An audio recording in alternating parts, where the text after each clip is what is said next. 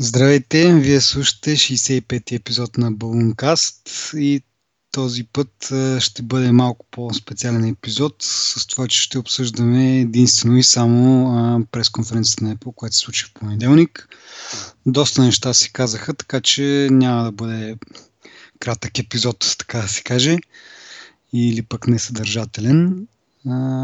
И да питам първо тебе, какво ти е мнението за презентацията или за цялостното събитие там, каквото обявиха? Като цяло съм доволен от презентацията. Забелязвам обаче лек спад в качеството на презентацията.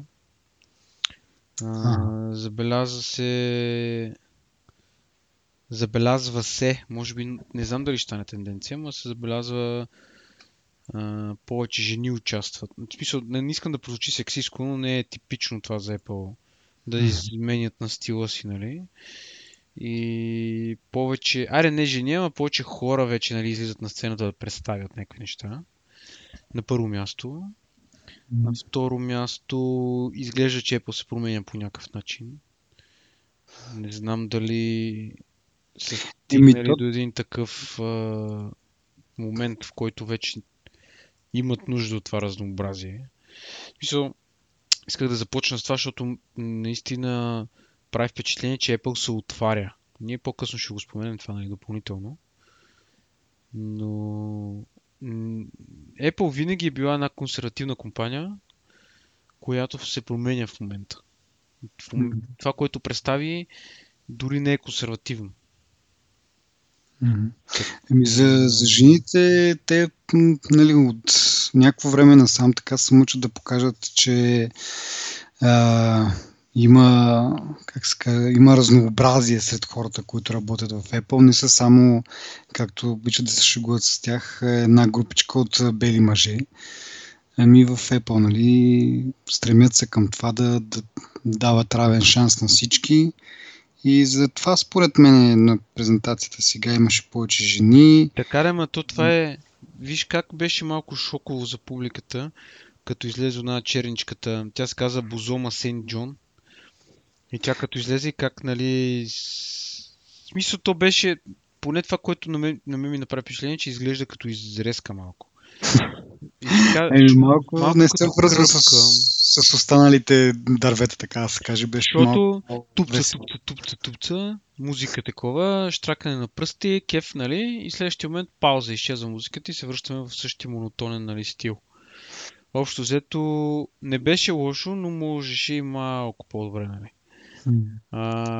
Това е, нали, впечатлението ми за презентацията като цяло. Типично Крейг Федериги беше основно човека, който направи най-добрата презентация. Традиционно чувството му за хумор е, нали, на добро ниво. За разлика от останалите. Фил Шилър не го видяхме, но той може би повече хардуер представя. Май така роля са му отредили, да. Да. И реално... Не, беше приятна презентацията. Най-странното беше за мен, когато обявих iOS 10 и беше средата на презентацията. Защото аз я гледах на запис, нали, и си викам, какво ще кажа толкова? Мисъл, искам да кажа, че ми беше интересно, нали, да го гледам, разбираш? Защото обикновено тия презентации мен не ми представлява такъв интерес, защото аз просто отварям един уебсайт, който е обобщил всичко. Знам, че това е мързеливо и, нали, прилича на търтей, но ми спестява малко време, нали, защото все пак 2 часа и 20 минути беше тази презентация. Та така, като цяло добро ниво, забелязва се, нали, че се променят от към начина на водене на презентацията. Леко са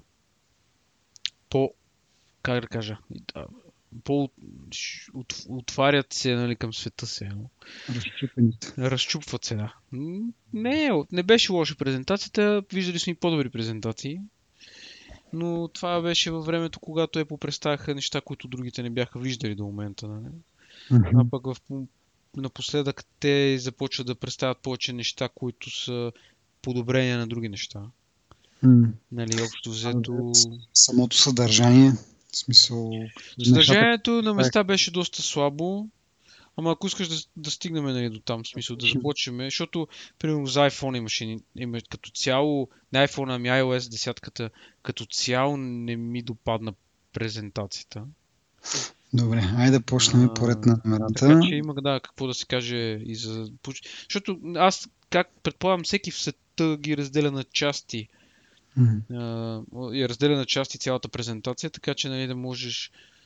Защото плюс това различни хора ги представяха тия части, нали. С изключение там, нали, в един момент, но няма значение. Добре. Ако скажа, започнем с Apple WatchOS или WatchOS, или както му казват. WatchOS 3 представиха доста, така да се каже, поне по моите тук бележки, доста подобрения, но все пак, за да не направим епизода 3 часа, мога да минем през най-важните. Според мен е това по-бързото стартиране на приложения. Това е ще най-голямото подобрение на операционната система. Те самите го показаха, нали? Това беше интересно, че самички такива посипаха се с пепел, нали, все едно. Показаха в момента как се стартира едно приложение и как ще се стартира на WatchOS 3. Доста голяма разлика, мигновено, нали, така да се каже. И това според мен е най-големия плюс и нещо, което е най-голямо за WatchOS от тази презентация. Това док с приложения, то е до някъде свързано с това по-бързо стартиране на приложенията, по-бързо да видиш това, което ти трябва, слагаш там любимите приложения, те са в реално време, показват информация и така нататък. Има такива, така да се каже, подобрения в юзабилитито, нали, на самите часовници. Друго, контрол център и така нататък. На тебе какво ти направи впечатление? Направи ми впечатление, че WatchOS 3 за мен имам поне усещането, че е прелюдия към следващата версия, следващата генерация Apple Watch, и която ще бъде автономна. Има такива слухове, че ще има автономен часовник. Не знам сега колко е вярно, естествено. Аз слухове, значи, не обичам да коментирам, ама оптимизацията... Мисля, чисто погледнато, нали, както ти го обясни, което, нали, точно обясни, мисля, е, че реално имаш подобрение в начина, в който работи операционна система. Но най-голямо, единственото реално нещо, което се заслужава в тази операционна система на практика, това е по-бързо допускане на приложения. Сега как ще ти изглежда лицето, това е като апдейта на часовника, нали, 20 каишки, примерно, нови. Както иде, нали, смисъл, това не променя чисто функционалността, дали ще облечеш минимал с жълта или червена рокля или някакви такива. Мисъл, за мен по-голямата част, нали, са по-безполезни работи. SOS-а ми хареса. Определено има много смисъл в него. И Apple Pay в приложения. Наистина. Повечето неща, честно казано, не ме впечатлиха. Впечатли ме дебелата жена, дето излезе и каза, нали, ето ги моите пръстени на активността там, деца, нали, и в същото време, както и да, нали, да не звуча неприятно, но като цяло това е най-доброто впечатление, което ми направи, е това, че се пускат приложенията и това, че има SOS, защото е яко. Да знам. Всъщност ти като се замислиш, какво могат да направят, нали, повече от това. Да, не, освен да направят интерфейса по-различен, да разместят това онова и да кажат, ето ви нещо ново. Това, което е писането с пръст, така да се каже, не чак. То от една страна е интересно, от друга страна се чудя как на това малко екранче, нали? Особено тя пък като показа пък на китайските иероглифи, как ще ги изписва, малко странно ми се стори. Не знам на практика колко добре ще работи това, ама, нали, ще се види, хора ще се похвалят. Другото интересно е споделянето на активността ти, един вид да се състезаваш с твоите познати. Това е някакъв елемент такъв мотивиращ, според мен. Ама това иска и твоите познати да имат Apple Watch. Еми да, смисълто... Това е идеята явно, нали, да... Така е, така, но мисълта ми е, нали, че не е най-ефтиното устройство и не колко хора ти познаш, които имат Apple Watch. Аз познавам един човек. Не е универсално приложимо. Да. Като говорим за презентаторите, този, който презентираше тая част от WatchOS-а и по-скоро и това частта с хората в инвалидни колички, в смисъл, То не е да изглеждаш някакво такова, нали, посърнал там, такова все пак, нали, трябва да... Ама той беше прекалено такъв нахилен. И все пак говориш за инвалиди, нали. Не знам ти дали го забеляза това, обаче не направи двата пъти, като гледах презентацията, някакво...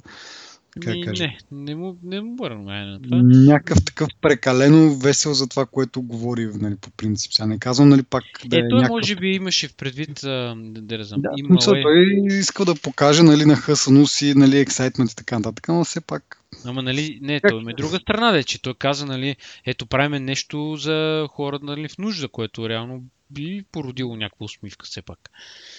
Пак казвам, не съм го видял, не съм обърнал внимание, но така си го представям. Въпреки че той беше един такъв странен като цяло. Да, но съм го виждал и друг път. Да.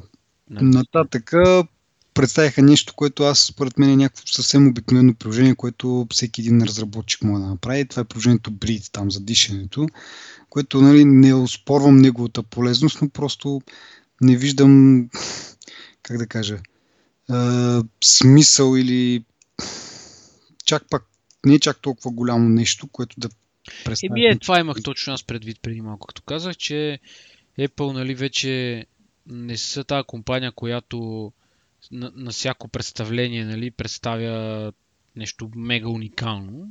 Общо взето, ти ако забеляза реакцията на публиката на места на сила се на сила ръкопляскаше, то се усещаше това.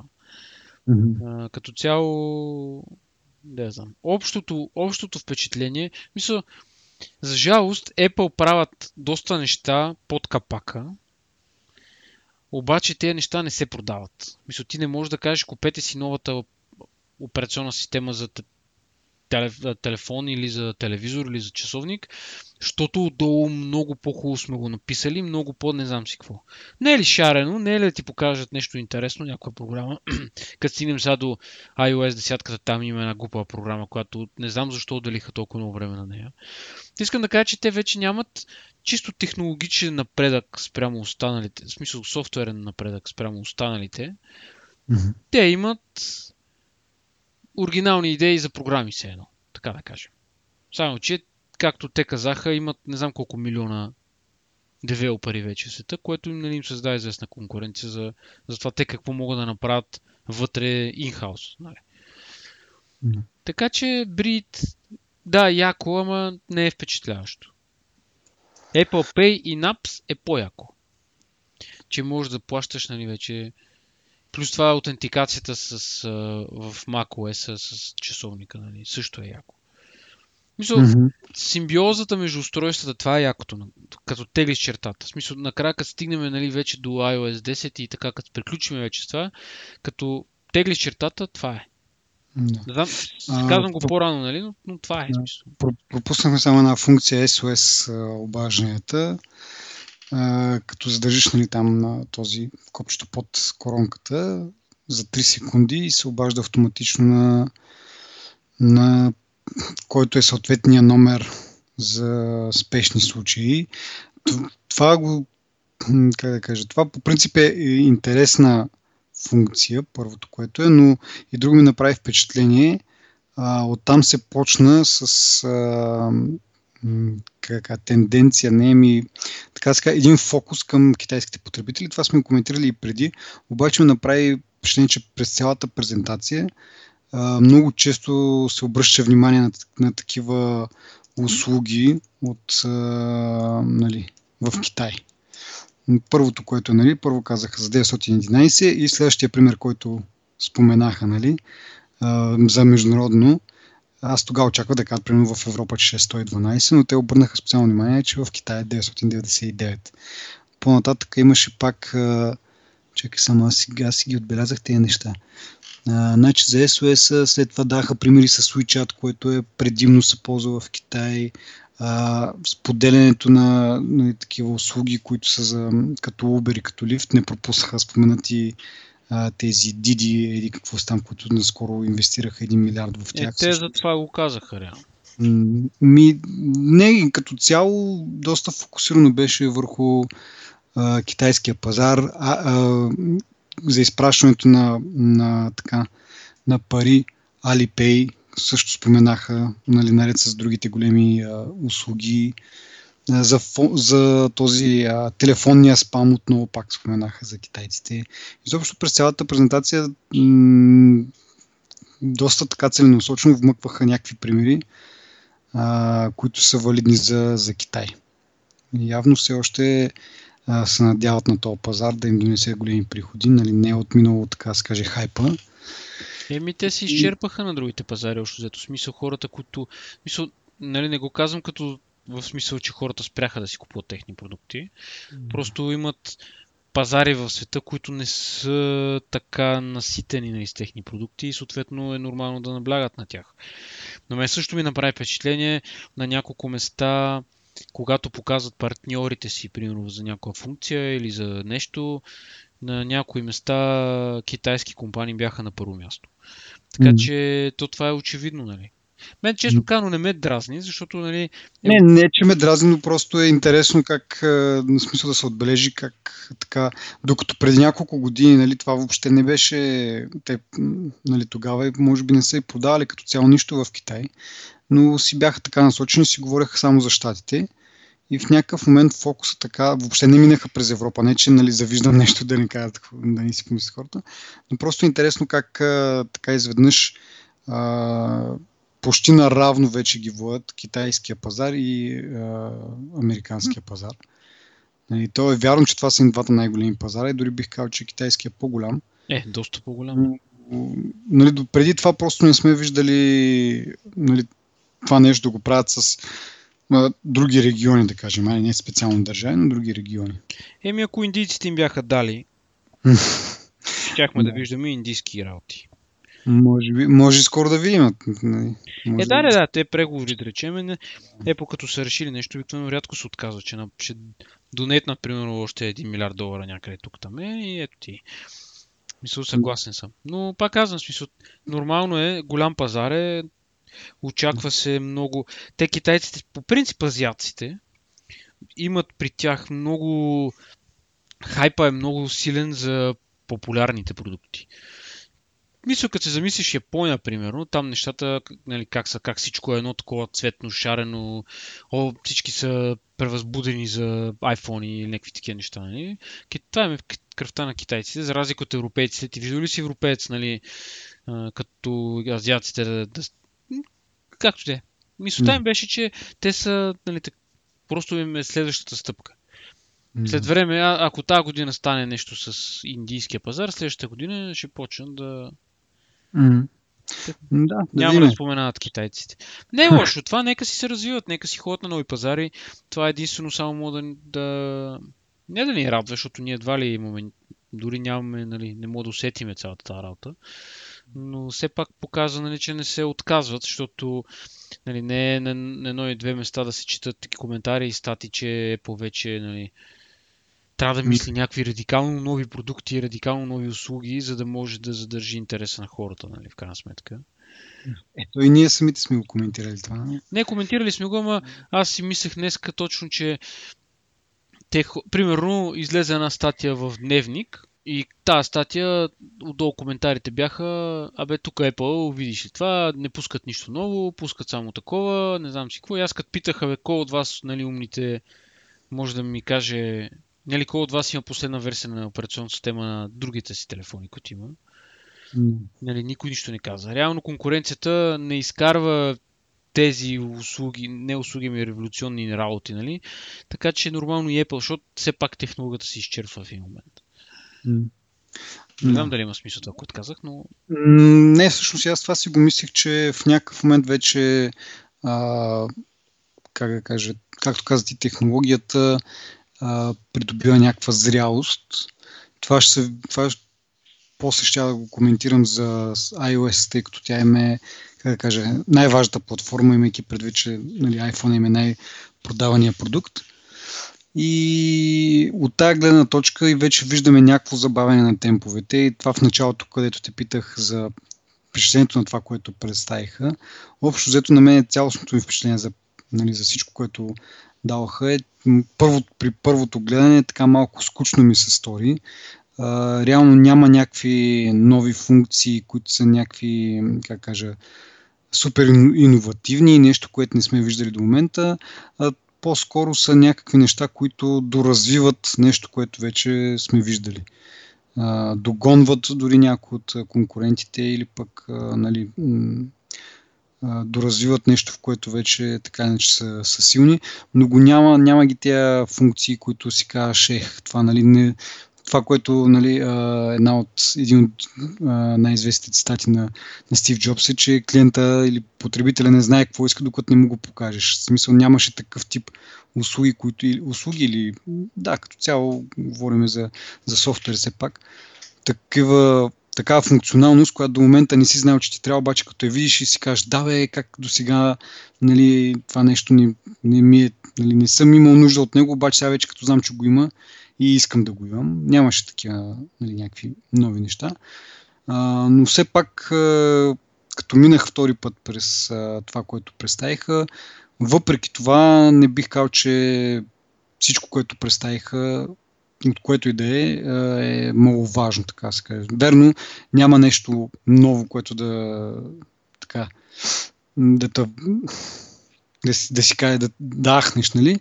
Но в същото време доста неща, които правят, които ще направят, са доста смислени и доста ще подобрят устройството, услугата, продуктите като цяло и така нататък. Май приключихме за... Да. Гледам тук пак, нали, какво съм си записал, но както казах, най-важното е това, че просто по-бързо ще работи. До сега най-големите оплаквания бяха за това, че нали, и отказва общо взето хората го ползват за нещо повече от часовник и някоя друга нотификация. От това, че приложенията много бавно се стартират. Сега не стига, че се стартират много бързо, ми вече информацията, която ще представя, ще бъде апдейтната. Нещо, което между другото, като не знам дали забелязал, като си отвориш Today View-то в iPhone-а, не там, където имаш примерно времето, акции, календари и така нататък. Да.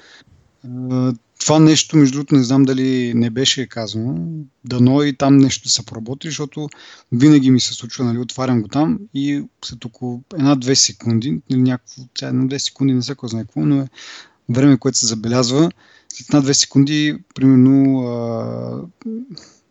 стойността на акциите, които следя, се променя. Тоест не реално като го отвориш и се обновява съдържанието във всички гаджети. Да, едва тогава. Въпреки, че съм му позволил нали, в фонов режим, така, на бекграунда да се апдейтва тази информация и за времето, и за акциите и така нататък. Въпреки това, всеки път като го отворя, чак тогава тръгва да се апдейтва. Не знам това, което съм го позволил, защо въобще съм го позволил, като не върши тази работа. Но както и да е, за WatchOS това е решено. Надявам се да има някакво взаимстване към iOS. Даваме нататък обаче tvOS. Тук нещата не са чак толкова много. Пък са значително по-интересни според мен. Поне за моето разбиране и желание. Добре, кажи, какво ти направиш? Много повече смисъл и много по-голяма тежест има според мен tvOS-а, отколкото watchOS-а. Поне аз... Мисля, те затова така са го и подредили, нали, общо взето. Като започват от най-ниското, нали. Това, което най-много ми хареса на мен е, че наистина можеш да използваш устройството като център в къщата ти. Нали? Mm-hmm. И с обновеното Siri, и с HomeKit, и с всичко, наистина това се превръща в много прилично устройство, което всеки може да иска и би трябвало да иска. И наистина остава въпроса в България как би било приложимо със съдържанието, нали, от тази гледна точка. Но според мен това би се решило, нали, просто с няколко приложения за телевизия и за някакви други работи. Реално просто ми харесва. В смисъл, прави телевизора ти наистина умен. И наистина просто е хубаво устройство. Не е скъпо, операционна система, обновленията наистина не са мега сериозни. Обаче, ако забелязваш Siri как се подобрява с всяка следваща версия и тя стои, нали, наистина там. Mm-hmm. Да, между другото, това има и малко така връзка с нещата, които обсъждахме и предния път, с тези виртуални асистенти, с Amazon Echo, с това този VIF и на Google, новото устройство Google Home. Тогава поговорихме малко и какво може да се очаква от Apple. И виждаме тук сега, не е това, което в смисъл такъв, според мен, не е достигнало нивото на конкурентите все още, но показва в каква насока те ще са, може би ще го развият това, продължават, така да се каже, Siri, т.е. да не можеш да извикаш асистента си просто като викаш в стаята, ще имаш някакво устройство, дали ще бъде самото дистанционно на Apple TV-то или пък през телефона или през iPad-а, да кажем, таблета, нали? Дали ще извикаш, но получаваш тия функционалности, примерно както говорихме, че Amazon Echo може да ти командва някакви умни уреди вътре в къщи. Те го наблегнаха повече на това в iOS частта с Home приложението, но то си е валидно и за tvOS-а, тъй като Apple TV-то реално играе нещо, ролята като на хъб. Може и без него, нали, ако нямаме, но когато имаме Apple TV, може и когато дори не сме вкъщи да командваме разни неща да се случват. Това е много, много интересно. Да, това е реално, това имах предвид. И според мен е интересно е така, че, нали, как да кажа, малко се разграничават от конкуренцията, които, нали, както казах, в принцип просто почваш да говориш в стаята. Това е един вид е малко по-персонално така и трябва да си имаш, нали, да ползваш някакво устройство, не просто да викаш и примерно ако си повече, нали, ако не си сам, има някакви други хора в къщата, да се чуят на тях ли говориш, на кой говориш и така малко, нали, по-малко странно е поне според мен в тази ситуация, когато сте двама, трима, четирима човека и ти без така да ги придобриш един вид, почваш да говориш някакви неща, да питаш нещо. Да, ама представи си тази ситуация, в която до 90, през 90-те години, когато се появиха бежичните телефони и хендсфритата, нали, и примерно моята баба казваше, колко луди са се навъдили, нали, защото всеки си говори по хендсфрито. Просто се свиква с това. Тя като виж някой да си говори на улицата, по-скоро ще каже, ще говори, нали, по телефона, отколкото че е луд. Да. А не обратното. Макар, че като вие някакви хора, които вървят и говорят без да държат телефон до главата си, в първи момент малко така ми е странно и в следващия момент зацепвам, че може би говорят нали, с хендсфри. Да, това имам предвид. Да. Но като цяло самата ориентация към централизацията, нали, на дома е много... Това е една от най-големите крачки, нали, на Apple, която прави. И според мен това е едно от фундаменталните неща, които показаха на тази презентация. Не говоря само нали, за tvOS-а, то е интегрирано във всичките му устройства. И точно това казвам, че при малко дето споменах за симбиозата, в смисъл ти като се замислиш, ти не можеш, нали, да коментираш една функция и да, нали, да се ограничаваш само на едно устройство при коментара. Нали, смисъл, неизбежно да скачаш от тук. Другите неща, реално, които ги представиха за tvOS, не са толкова интересни. Това за мен е най-интересно, подобреното Siri. Вече другите Apple TV application и такива за телефона. Това сега дори и коди го има, нали, нещо, което е безплатно и не, нали, не му се обръща чак толкова професионално внимание. Това според мен спада в категорията като брид приложението. Хубаво, направо приложение, нещо, което те имаха преди, нали, за старите Apple TV-та имаха такова приложение на телефона. Спускането на новото Apple TV нещо прецакаха там, не знам какво точно, но нямаха, свалиха го това приложение. Сега колко месеца, кога, не помня кога го обявиха, може би преди 4-5-6 месеца обявиха новия Apple TV. Сега наново пускат приложение и вече дори, нали, що пък това трябва да достойно за, нали, за да бъде в презентацията. Просто това си е дадено с един вид. Може би малко по-разглезено е това, нали, то мироглед, ама имаше го това приложение, те го свалиха, сега го пускат наново и вече очакват ръкопляскания. Според мен излишно. Но да се върна на Siri-то, наистина и на мен, освен, нали, това централизиране и управлението на дома и другите функции за търсене в YouTube и в разни други приложения, така, доста приятно изглежда. Много ми се иска, нали, ние да можем да го ползваме, но както много път сме говорили, може би няма да ни разбира акцента тук. Но... Аз се надявам на български да мога да го управляваш, не на английски. Но виждам, че се добавят, разбира се, азиатски езици предимно. Да. Така че, според мен е възможно това нещо да се направи. Ами не, днеска чух някъде, че всъщност Siri поддържа 30 езика, което така доста впечатляващо за мен. 30 езика, но явно, нали, българския не е сред тях. Но както и да е, какво ще я казвам? За HomeKit, както казах, в iOS повече го засегнаха, но харесвам и идеята, така че, нали, всичко се централизира на едно място, командваш си го от едно място. Те, между другото, дано само това да не е пак, както в началото, когато го обявиха, HomeKit, нали, много вълнуващо, еди какво си, и оттам нататък нищо не се чу повече, само някакви слухове, че е много бил сложен процеса за Apple да ти апрувне твоето умно устройство да работи с, да бъде сертифицирано, така да се каже, с топ HomeKit протокол, да кажем. Дано и сега не е само така един вид фанфари само, без никакво действие, наистина да са видели, че в това нещо има смисъл и така, да станат зад него както трябва, да помогнат на хората, които правят такива устройства или уреди, по-лесно да се сертифицират и да могат повече неща да се управляват. Кеф има това, че от едно приложение може да командваш много неща, а не за всяко нещо, за всеки уред да имаш отделно приложение. То това е основното, което... Това пак в tvOS няма да е чак толкова видимо. Макар че май казаха, че и там ще има такова приложение, като Home. Но... Дано, надявам се, ще бъде интересно.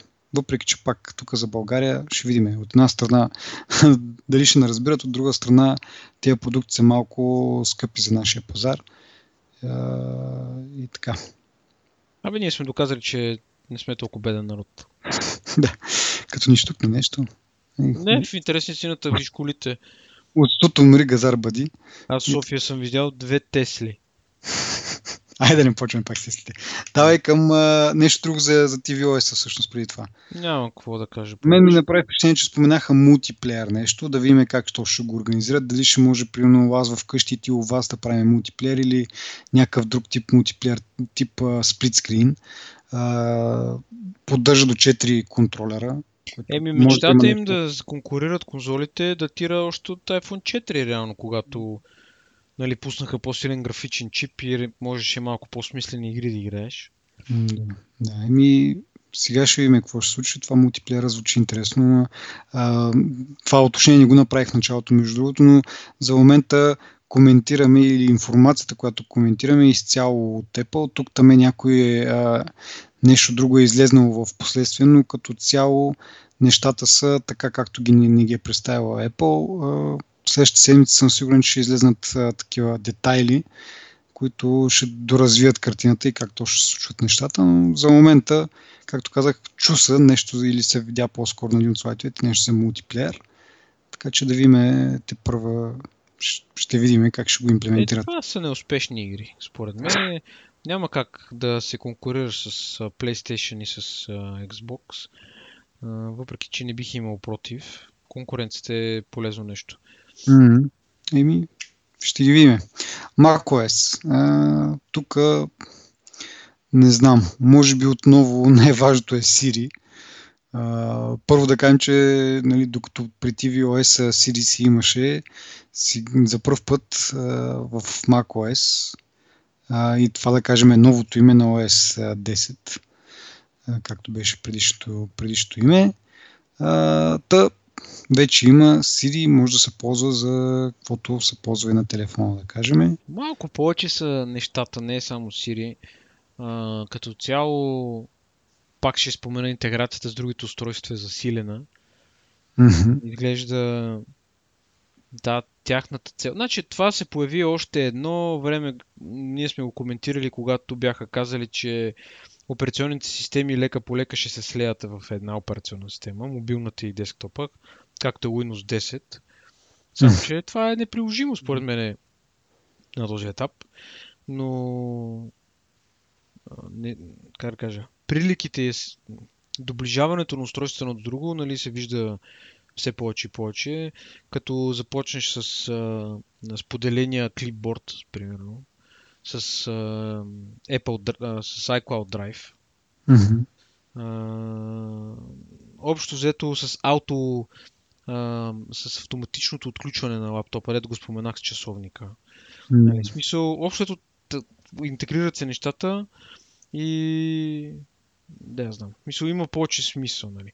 Особено за iCloud Drive-а, там вече нещата се променят значително, бекъпи, нали, чисто технологично, нещо, което много хора може би не се бяха сетили да използваш сториджа си, нали, за бекъп на старите файлове, това сега става автоматично в операционната система.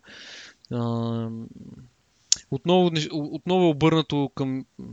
То това е тъпо да го кажа, защото това е философия на тях, но е обърнато, нали, те новите неща, които обявиха, са обърнати специално към юзерите, нали, за улеснението за работата на юзерите. Нали.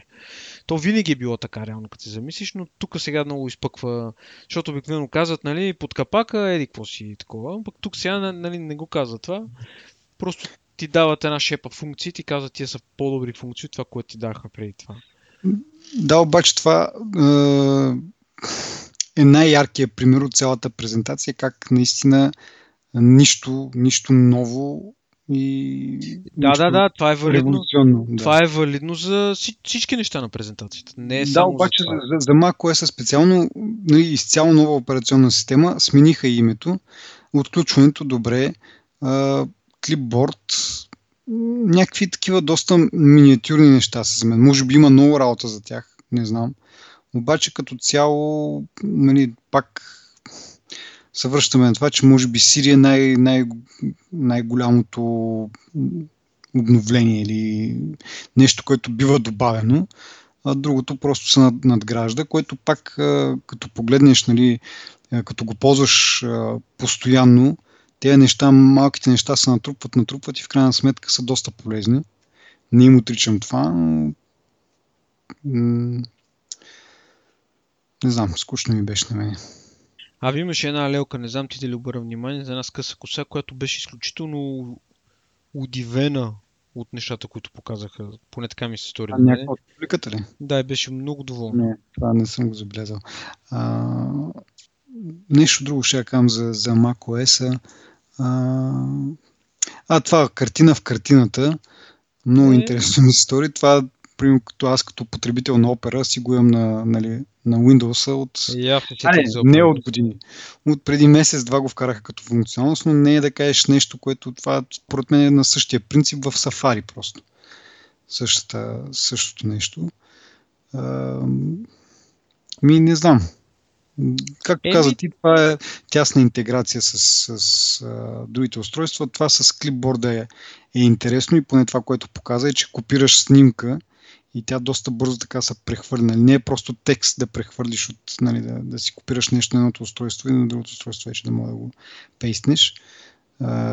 Става въпрос за снимки, нали, потенциално по-големи файлове. Това беше интересна функция. Какво друго? Apple Pay, примерно. И той идва как... Apple Pay, то естествено да го развиват. Естествено добавят две азиатски държави вече.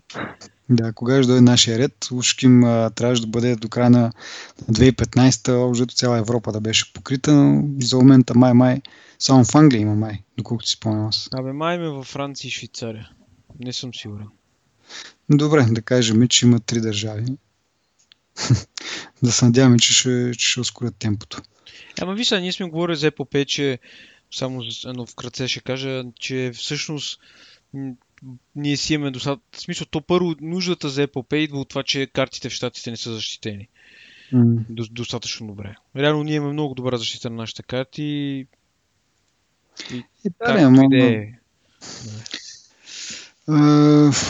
Може да не мъкнеш и карти, и телефони и така нататък. Въпреки че кеш, според мен, винаги ще трябва да си носиш, няма как да минеш без кеш, защото има малки магазинчета, които едва ли скоро ще имат POS терминал, камо ли такъв бежичен.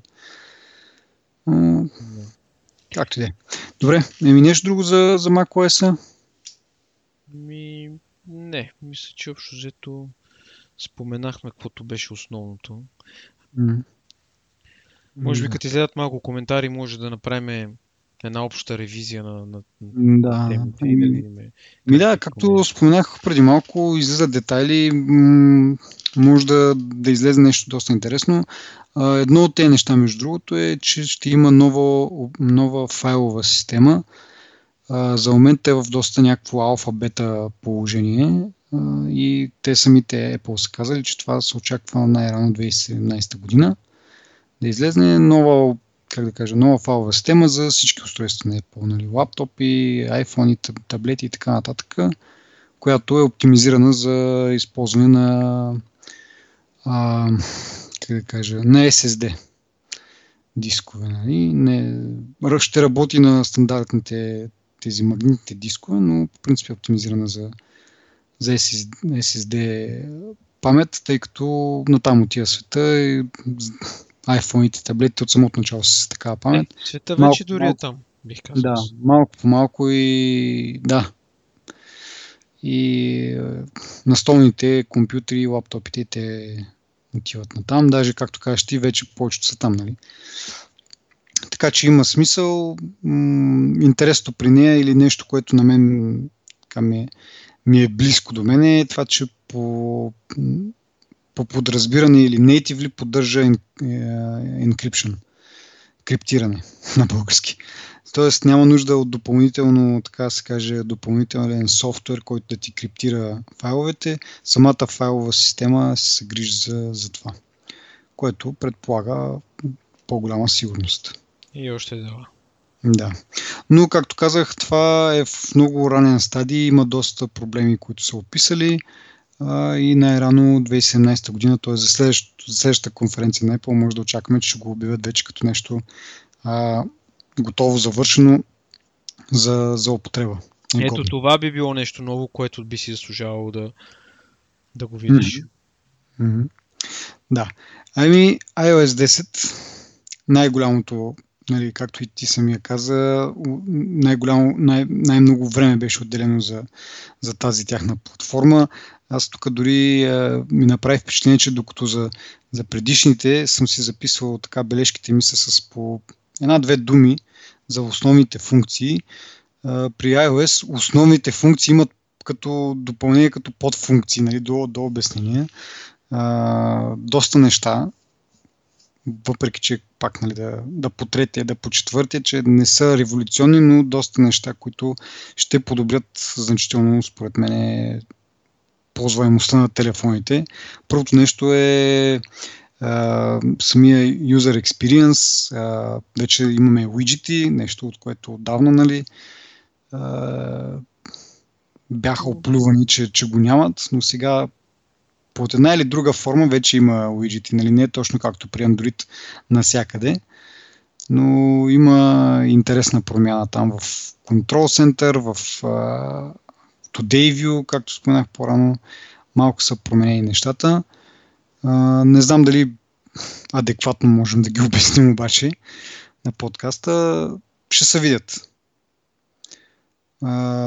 Единството, което мога да кажа, че тези подобрения в дизайна е нещо, което може би ще ме накара да си инсталирам бета на телефона.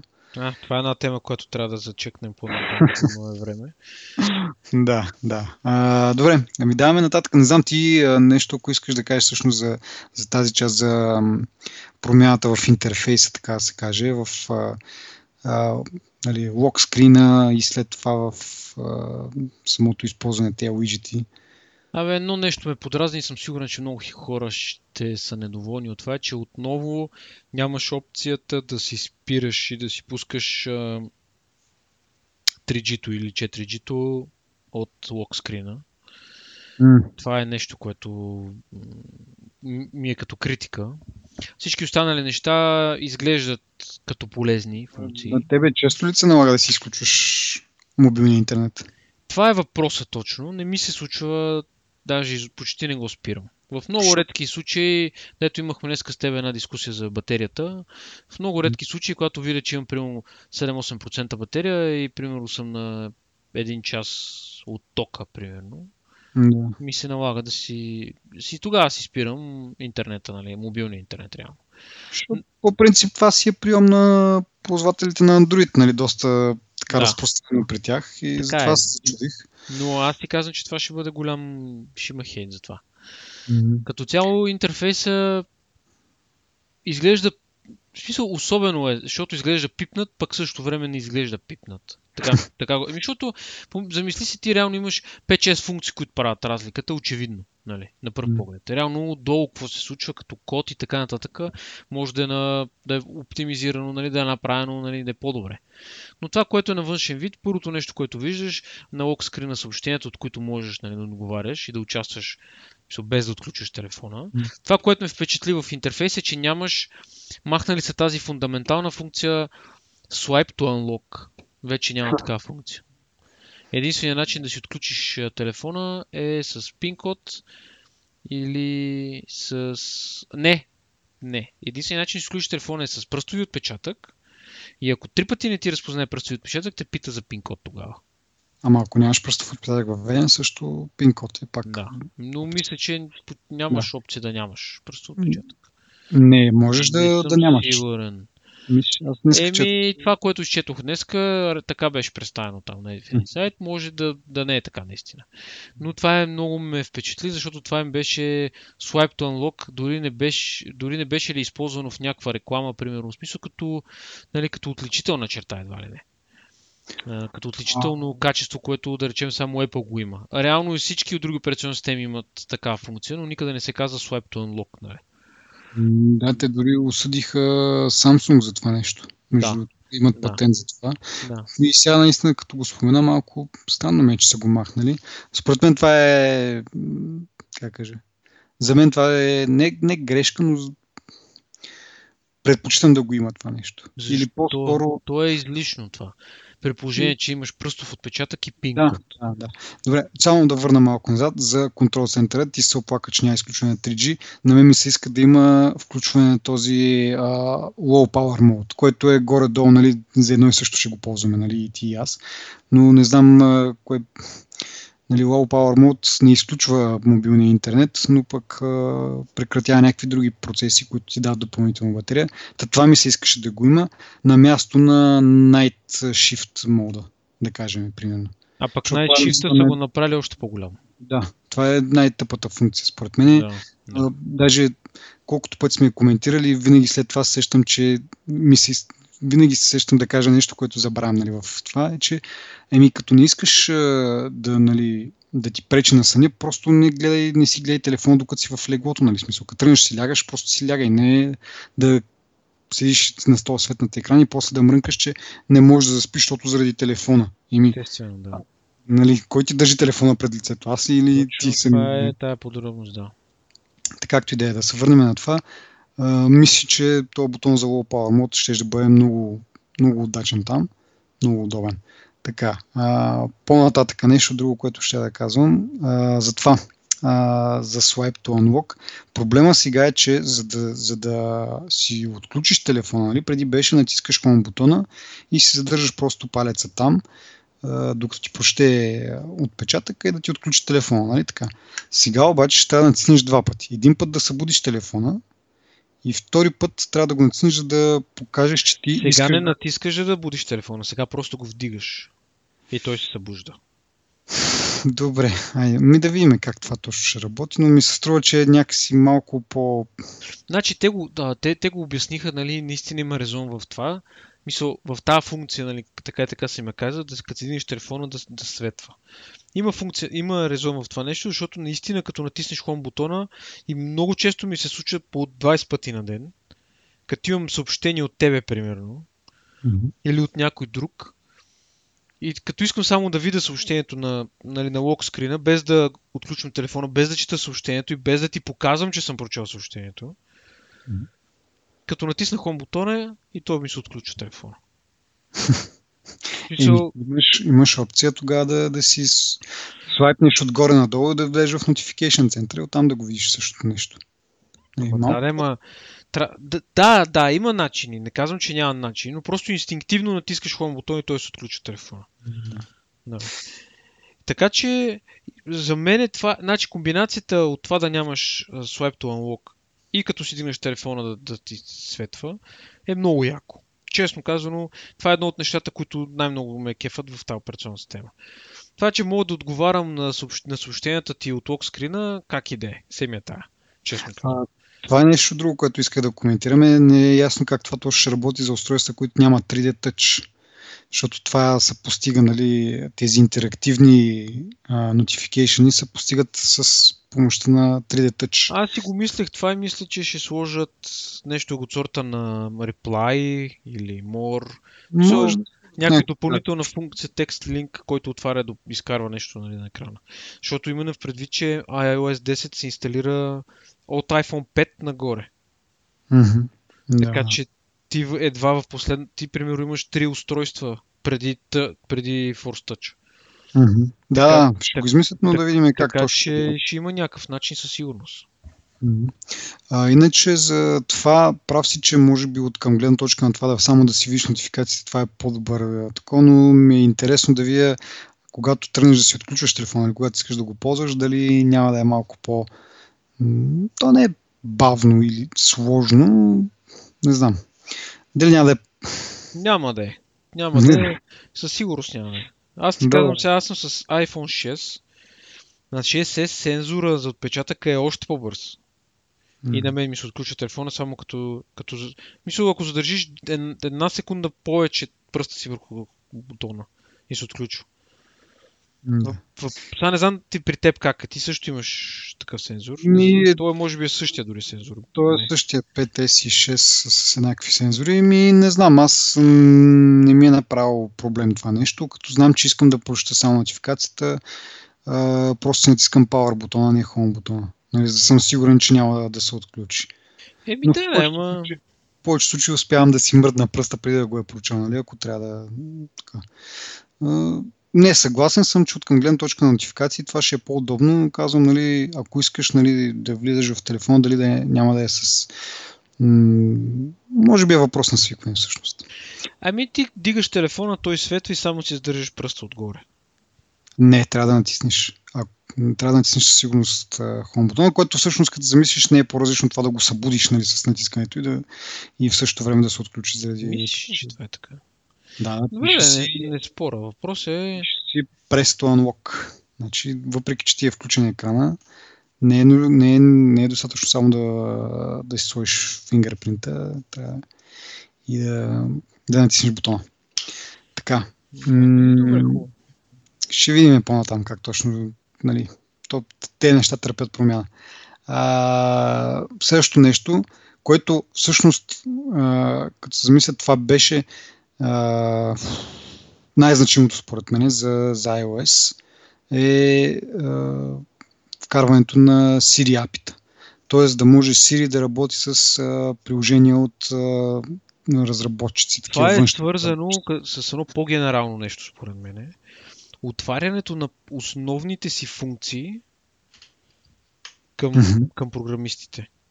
Да, между другото, през цялата презентация имаше така и за WatchOS, имаше най-различни апита обявени, мисля, че за tvOS и така нататък. За всички основни неща те имат, вече са отворени към света, а Swift дори то отдавна е open source, нали? Да. Но това е нещо, това иска да кажа самото начало, затова започнах по този начин, може би сега ще се изясни на слушателите. Те никога не са били такива. Никога силата на Apple беше в това, те да определят правилата. Разбираш, и те да казват, вие не може да го ползвате това, защото еди какво си. 100 човека хейтват защо това е така и владат доводи защо Apple не са прави, но Apple държат на своето си и казват, не, ние сме решили така и точка по въпроса. Има те все още. Така е, но виж, упражняват контрол. Не бе, те упражняват контрол, безспорно, те няма да спрат да упражняват контрол. Ама забелязваш ли как не е същото като преди? В смисъл, не са толкова не са толкова твърди, ми се умекват. Сега дали ще продължи това или ще се запази на това ниво, не знам. Но просто е значително по-либерална компания, отколкото преди. Даже аз четох едно сравнение, че са като някакви такива с каменни лица, нали, компания от каменни лица, докато сега се усмихват. Според мен разбраха, че не могат да свършат всичко сами, въпреки че, нали, тяхната мантра, която според мен продължава да се изпълнят, е те да притежават основните технологии за техните продукти.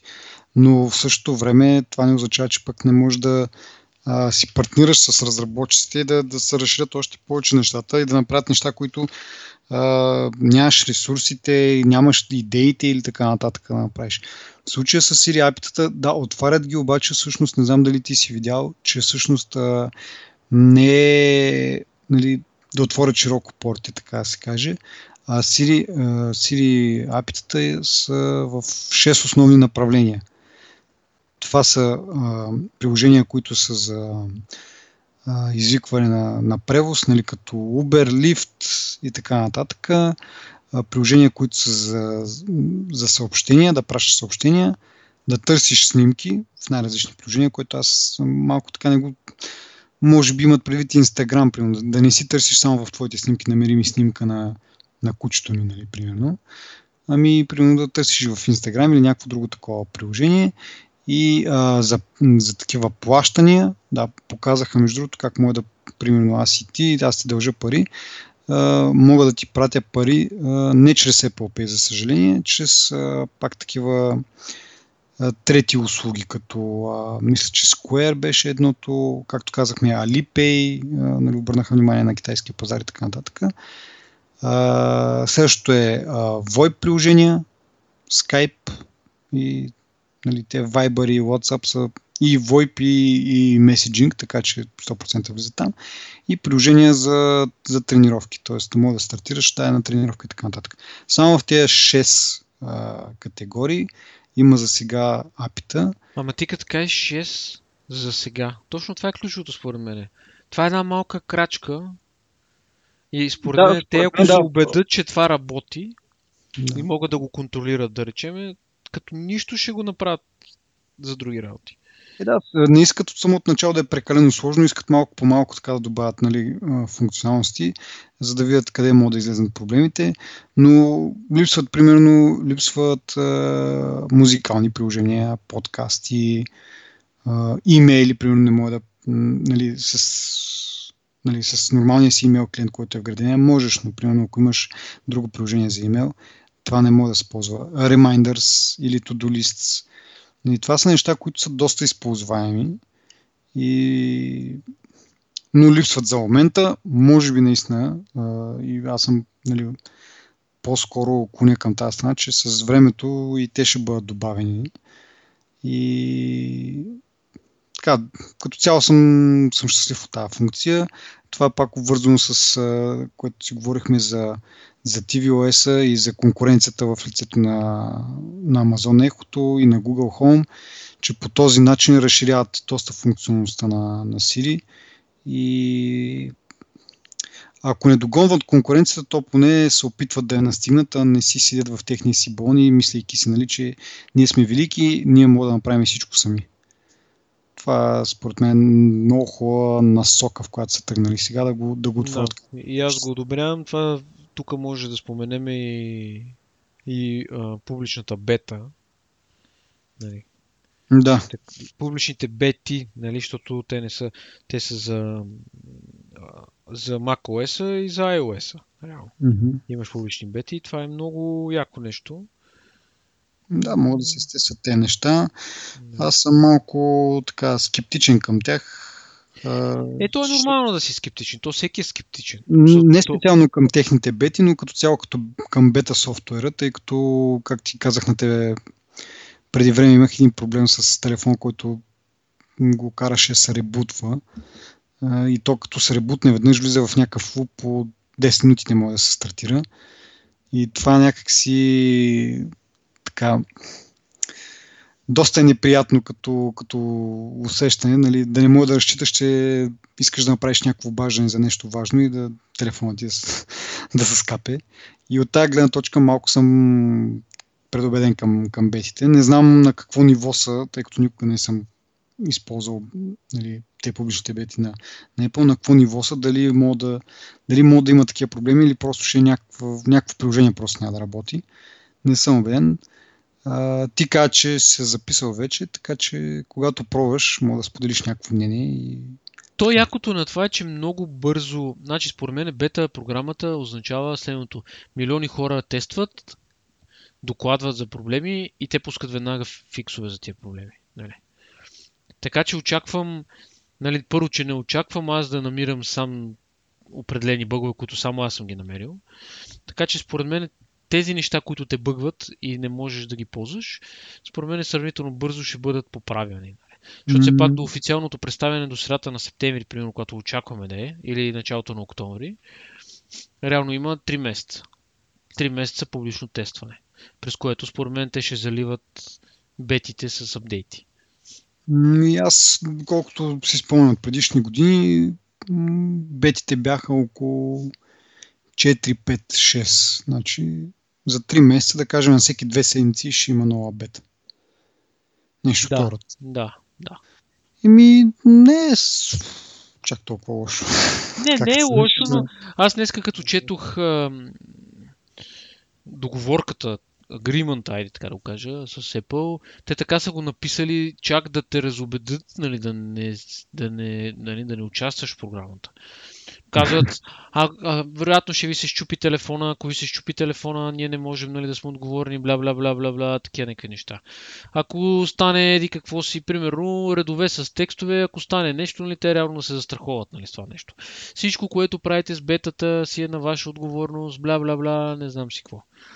Нали, смисъл, и ти в един момент, аз мисъл, нарочно исках да прочита какво пише. 6 страници в Word A4 е общото user agreement-а. Повечето, по-голямата част от текста е това. В различни ситуации, как те, нали, не могат да се виновни. Да. В крайна сметка, естествено е това нещо, нали. Естествено е, защото, примерно, някой ще неумен човек ще инсталира бетата, ще няма да му тръгне нещо и ще каже Apple ми чупи телефона и стане проблем. Нали? Те и имидж пазят. Поредния гейт ще стане. Ама те дори казват, ние дори съпорт няма да ви дадеме. Те така казват, смисъл, ако нещо се щупи, нали, не разчитайте на съпорт от нас. Което за мен не е вярно, защото те имат интерес те ще пуснат, нали, в форумите им, специално за бетите ще пуснат теми. Нали, такива като основни теми и с подтеми. Обаче аз не мисля, че е в интерес на Apple да не ти дадат съпорт за определено нещо, когато те могат. Защото, примерно, нали знаеш едно време с тебе, като работехме там в една фирма, как имаше багзила. И в тази багзила ти логваш и реално ти имаш интерес колкото се може повече неща да видиш, нали, от проблеми с продукта, за да го правиш по-бързо, нали. Защото юзера може да не ти. Защото те ще пуснат и програма, нали, за тракване, за репортване, може не е задължително юзера да я използва. Мисля, желателно, естествено, какъв е смисъл, че да участваш в бетата. Еми, просто да се радваш на новите функции. Така е. Ще видим сега как ще е. Работят в бета софтуер, нали? Да, примерно на основната страница на бета програмата пише, ако искаш да се върнеш на оригиналната версия, трябва да ремиджнеш просто. Нали? Затова трябва да си направиш бекъп преди всичко. В License Agreement пише, абе, може и да не мога да се върнете. Ако не се върнете, ние не сме видоми. Не така, дай се върнем на това, защото... Ами, мисля, че за Siri-то няма какво повече. Кажем, според мен, яко това. И да видим как ще работи. С отново оговорката, че може би нас няма да не разбира точно много скоро. Да. Примерно да си извикаш такси и така... Интересно ме нашите, всъщност, като сме говорили преди за такси, старси, за такси ми, нали, това са води един вид услуга, в която си викаш някакъв превоз. Дали биха как да кажа, използвали това SDK и да можеш да си викаш такси. Да. Това ще бъде интересно, ако го направят. Да, според мен е достатъчно модерна услуга имаме. А, може би трябва да отбележим, между другото, че това, което всъщност Siri прави, е, че първо тя обработва и тя, да кажем, обработва цялата информация, нали, цялото запитване, което изпращаш към нея и отчита това, какво ти искаш да направиш, твоето, как каже, твоето умисъл, така да се каже, и предава на приложението само важната информация. Тоест те даваха пример с по няколко начина можеш да кажеш на дадено приложение за съобщения, да напишеш съобщение до еди кой си. Нали, по най-различен начин е изразено това, но работа на Siri е да вземе това цялото нещо, да го обработи, да разбере какво точно ти искаш да направиш и да, нали, примерно ти казваш, пиши на еди кой си в Skype, еди какво си, нали? Това е основното нещо, тя, което трябва да разбере, нали? Другото отстрани, което го кажеш, нали, просто на теб ти е улесни да си го кажеш по този начин, който ти е най-удобен за тебе, но Siri, това, което намира е приложението, на кого искаш да го пратиш и какво искаш да пратиш, нали, в този пример. И по този начин самото приложение не му се дава излишна информация, която в един момент може да се окаже, нали, проблем с неприкосновеността и личните данни и така нататък. От друга гледна точка не се налага тези приложения да предвиждат някакви странни неща, които трябва да обработят, странни данни. Така че, нали, от една страна по този начин Siri е нещото, което е един вид като гейткипъра. Тя получава цялата информация и решава каква информация трябва да предаде на приложението, за да се свърши работата. Това е, нали, интересно. Така, следващото, което обявиха, е снимки и по-скоро разпознаване на обекти, нали, хора, лица, сгради и така нататък. Нещо, което, нали, ни е познато от Google Photos, да кажем, и някакво... То имаше така функционалност още в OS 10, в Leopard, мисля, че беше. Просто iPhotos имаше функцията да разпознава лица. Това означава, че може да му кажеш всички снимки с твоето лице, да ти ги изкара. И той ги изкара. Да. Така че сега е разширено... Да. Не пропуснаха да отбележат, че това се прави локално на устройството, не се праща до някакви сървъри да ти нарушава на тебе privacy-то. Тук пак, нали, това е едно от нещата, които догонват конкуренцията, както каза Google Photos. Аз, между другото, покрай това нещо погледнах в OneDrive-а, които също има такава функционалност за автоматично тагване на най-различни неща. И даже поснах в Twitter някакви... грешки, така да се каже, като например торта, която е с синя торта, нали, син цвят отгоре, беше му сложил так плуване, нали, че евентуално някакъв басейн за плуване. Другото, сина ми на една люлка се люлее, нали, това е на снимката, той е тагнал с так кон, нали, което може би, нали, взел е такава поза, която да, но под него няма кон, реално погледнат, не знам как се обърква такова. Доста интересно. Това е за OneDrive.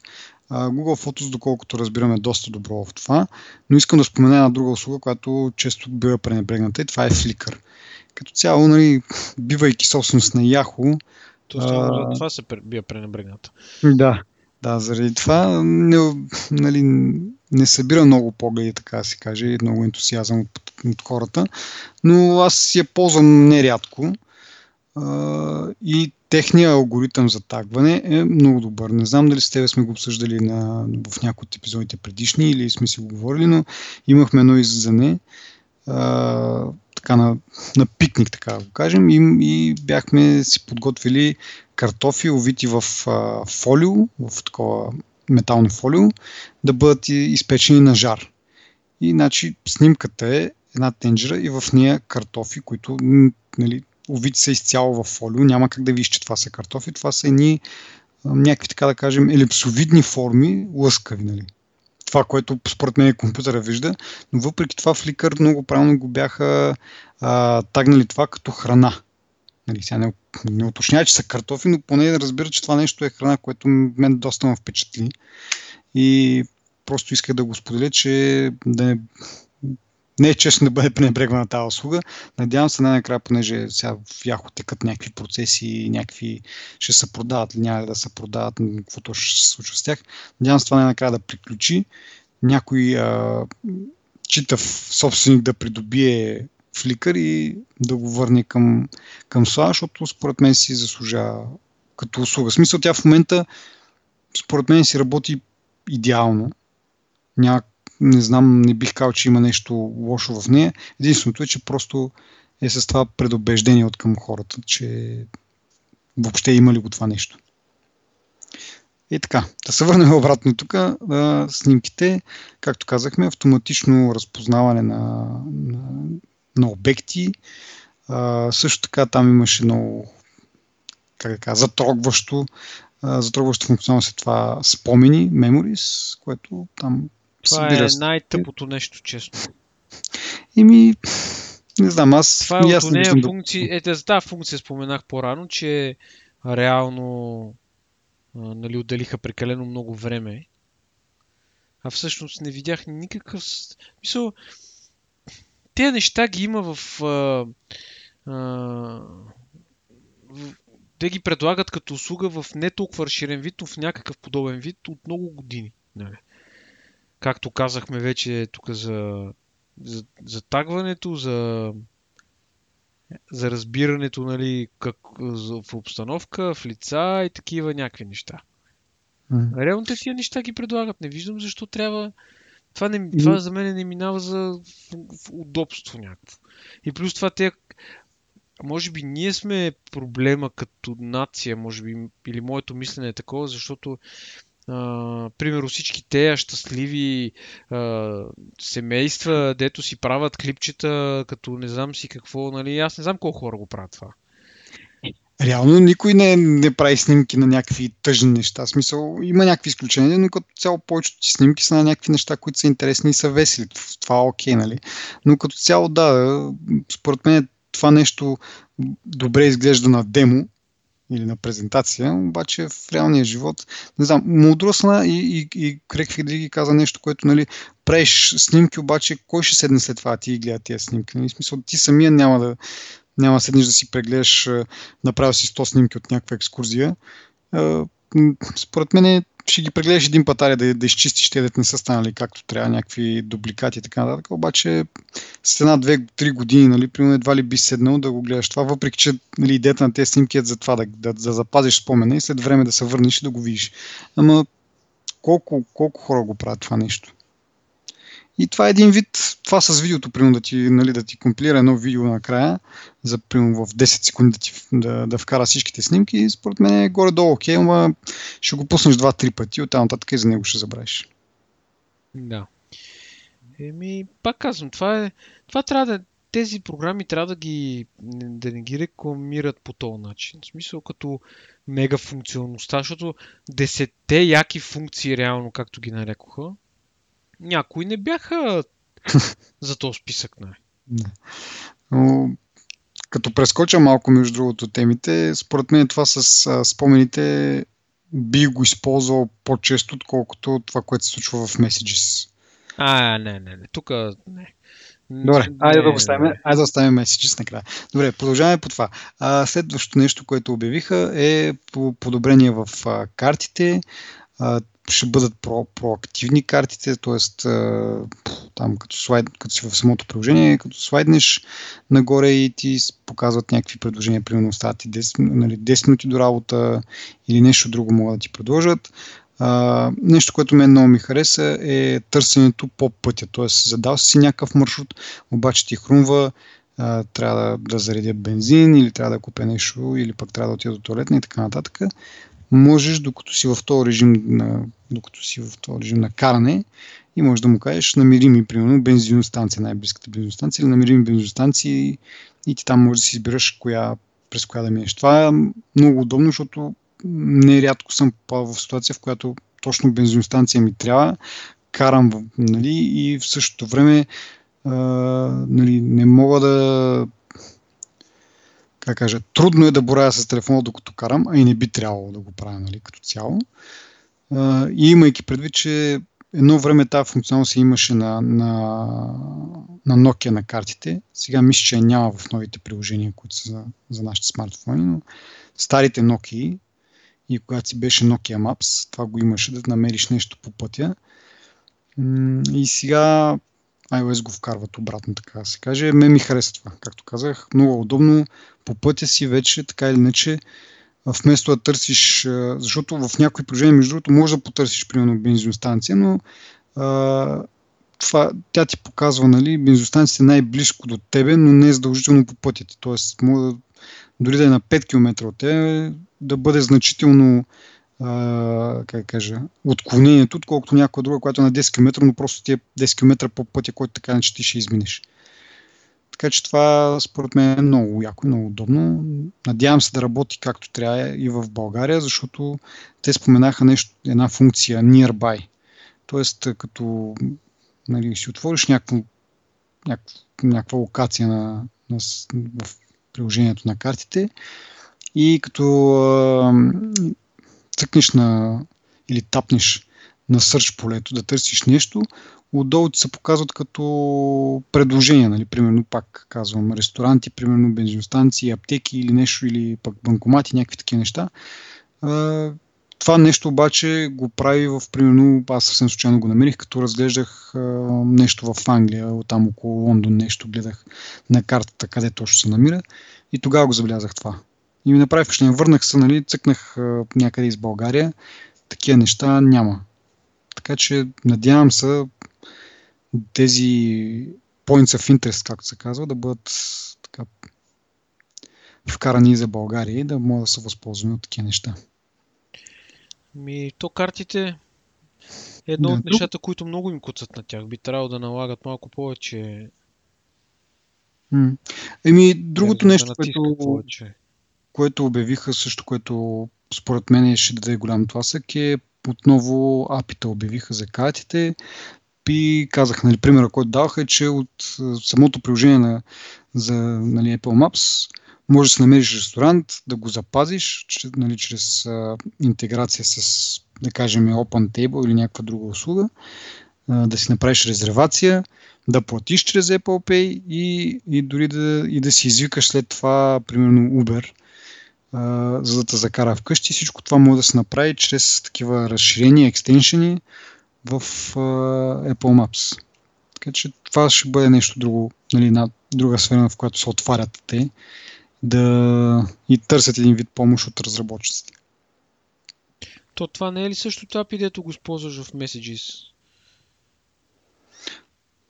Как така в Messages? И в Messages също можеш да плащаш някакви работи, да пращаш пари. Да, ама не може да си извикаш такси, поне доколкото аз знам. Не знам, може и там си. Добре. Както де. Следващото е Apple Music, който, както казахме, презентера беше доста така интересен.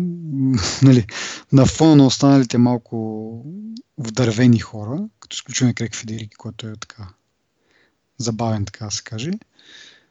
Мен ми направи добро впечатление на тази, как да кажа, мадама, може би пак е малко сексистко. Но тази дама. Айде. Беше хубава жена сега. И така имаше самочувствие, обясняваше нещата, така опита се да приповдигне малко настроението. Не се получи много, но както казахме, то това... Просто хората не го очакваше. Това е. Да. Но мен ми интересува това. Редизайн на Apple Music. Да, ти ще кажеш, между другото, защото ти го ползваш често. Сабскрайбър си. Един от 15 милиона, между другото. Похваляха се, че вече имат 15 многото... Имат вече 15 милиона такива абонати, които си плащат за услугата, което е наполовина на Spotify, които ги има много по-дълго време на пазара. Нали? Та, така, бележат им доста завиден ръст, но кажи си ти мнението за подобренията в приложението, за редизайна. Доста... С нетърпение го чакам този апдейт. Искам да го видя, нали, лично. Изглежда са се постарали да поправят проблемите, които има в момента. обикновено те са свързани с неудобство да си достъпваш музиката. Чисто, колкото и тъпо да звучи, това е нещо, което на мен ми е неудобно. Понякога да си намирам музиката, да бъде, нали, подредена, да бъде по-прилежна, по-видима, нали, по-добре демек. Mm-hmm. Това, което видях на картинки, нали, на представянето, поработили са в тази насока. Малко по-добре изглежда интерфейса. Това важи и за компютъра, за iTunes. Mm-hmm. Нали, естествено се опитват да докарат един същи интерфейс, за да е по, нали, интуитивно. Да. Не знам сега какво ще направят, но с нетърпение го очаквам наистина. Mm-hmm. Добре. Аз, тъй като, както, нали, може би се подразбра, не съм ползвател, не съм чак толкова развълнуван от това, но дано за хората, които го ползват, да представлява някакво подобрение. Също е приложението за новини, което не е достъпно в България, а и в доста страни мисля, че не е. Така че не знам какво мога да кажем тук. Дори да е достъпно, аз не мисля, че бих го ползвал, защото си ползвам друг RSS ридер, така да се каже. Така че... Мен малко ме разочарова това, защото той Фредерик или кой го... Май, той беше. Не, Еди Кю ги представяше това, защото са... Няма значение. И каза, имаме тук сега, нали, много последната функция, ето много важно сме добавили. Викам сега, хубаво, сега ще кажа, добавили са RSS Reader, който можеш, нали, смислен, който можеш да си добавяш твоите сайтове и да ти трансформира статиите, както го прави, примерно, Flipboard ли се казваше, нали, да ти го прави като вестник. Mm-hmm. Обаче, всичко опира до платени и такова, нали. Абонаменти. Доплатени абонаменти, да. Което не е лошо, да, ама, нали, има много сайтове, които се издържат от реклама и не са задължително платени. И можеш, нали, да използваш, нали, да четеш техните новини реално. Mm-hmm. И те просто опитват там да се набутат и те като един вид да продават реклами, така да се каже. Ама не знам. Както казах, ползваме други RSS ридери, така че това... Не знам, аз даже пък това точно с флипборда не ми харесва някакси. Много е разбъркано и, нали, за... не знам. То трябва да ти подбере статиите. Не някакси хронологично и мен лично ме обърква. Аз предпочитам да си имам, нали, отгоре надолу по време на публикуване, така да се каже, да си знам, че всичко съм видял, всичко съм прегледал, а не... Примерно то да решава да ми покаже тези 10 статии, пък да скрие други 20, после да ми покаже 5 от тях и някакви такива неща. Искам всичко да си ми е показано, да си го знам, че е там и така. Малко по, как кажа, straightforward. Да, малко по... Да, но да кажем, че това на мен ми е примерно, нали, смисъл. Аз по този начин се подготвям, нали, за подкаст, нали, като чета новини. Не ми е просто така за развлечение да прочета нещо от лайфстайла и така нататък. Може би от тази гледна точка има, нали, по-интересно е, по-визуално така е, по-богато по този начин. Така че аз предполагам съм от малцинството хора, които предпочитат малко по-така дървени, да кажем, интерфейси. То не е до дървен интерфейс, просто до каквото си свикнал. Mm-hmm. Нали, реално, то не пречи да ти слагат и датата под статията. Да. Добре. Следващото нещо, HomeKit. Това е основното. Да. Поговорихме малко за него в TV частта, но тук, както казахме, е основната част. Има ново приложение Home, от което ще може да се командват на различни умни уреди в къщи и ще има предварително настроени като, така го казаха, сцени, може би, нещо труда на теми или така, примерно, който беше даден, е отиваш си, нали, ще лягаш да спиш, натискаш там определената тема, лампите се загасят, шторите се затварят, вратите се заключват, нали, така всичко се натискат на един бутон и в него си има нещо като плейлист от неща, които трябва да се случат. Точно това са различни сцени, не е баш правилно на български. Както ще да е. Мен ми харесва това, че ако нали, всичко зависи от това колко вече Apple ще почне да работи по-усилено с производители на такива устройства и сертифицирането на тези устройства, но като цяло ме кефи идеята да имаш едно приложение, в което всичко ти е вътре, а не, както казах, да имаш едно приложение за лампите, друго приложение за ключалката, трето приложение за звънеца или камера или нещо от род. Предпочитам всичко да е на едно, да няма прекалено много така... как се каже едно време, като ти сложат много софтуер на компютъра предварително инсталиран. Бъндъл някакъв. Да, няма прекалено излишни неща. И така, това ми харесва. От друга страна обаче се замислих, че нали, както пак го говорих и по-рано, в България не знам колко нали, хората могат да си позволят такъв тип устройства. И тази гледна точка си замислих се, викам, ето още едно приложение, което нали, ще имам, но не мога да премахна. Оказва се обаче, че ще може да са нали, тези приложения, които са вградените до момента поне в операционната система, голяма част от тях ще могат да бъдат премахнати. Ще могат да бъдат изтрити. Нали? Това е... Но чакай всъщност да го запазим това за после. Кажи ти за HomeKit. Аз си казах, нали, че нали, основното преимущество е, освен, че нали, ще можеш да командваш някакви неща, няма да имаш толкова много приложения.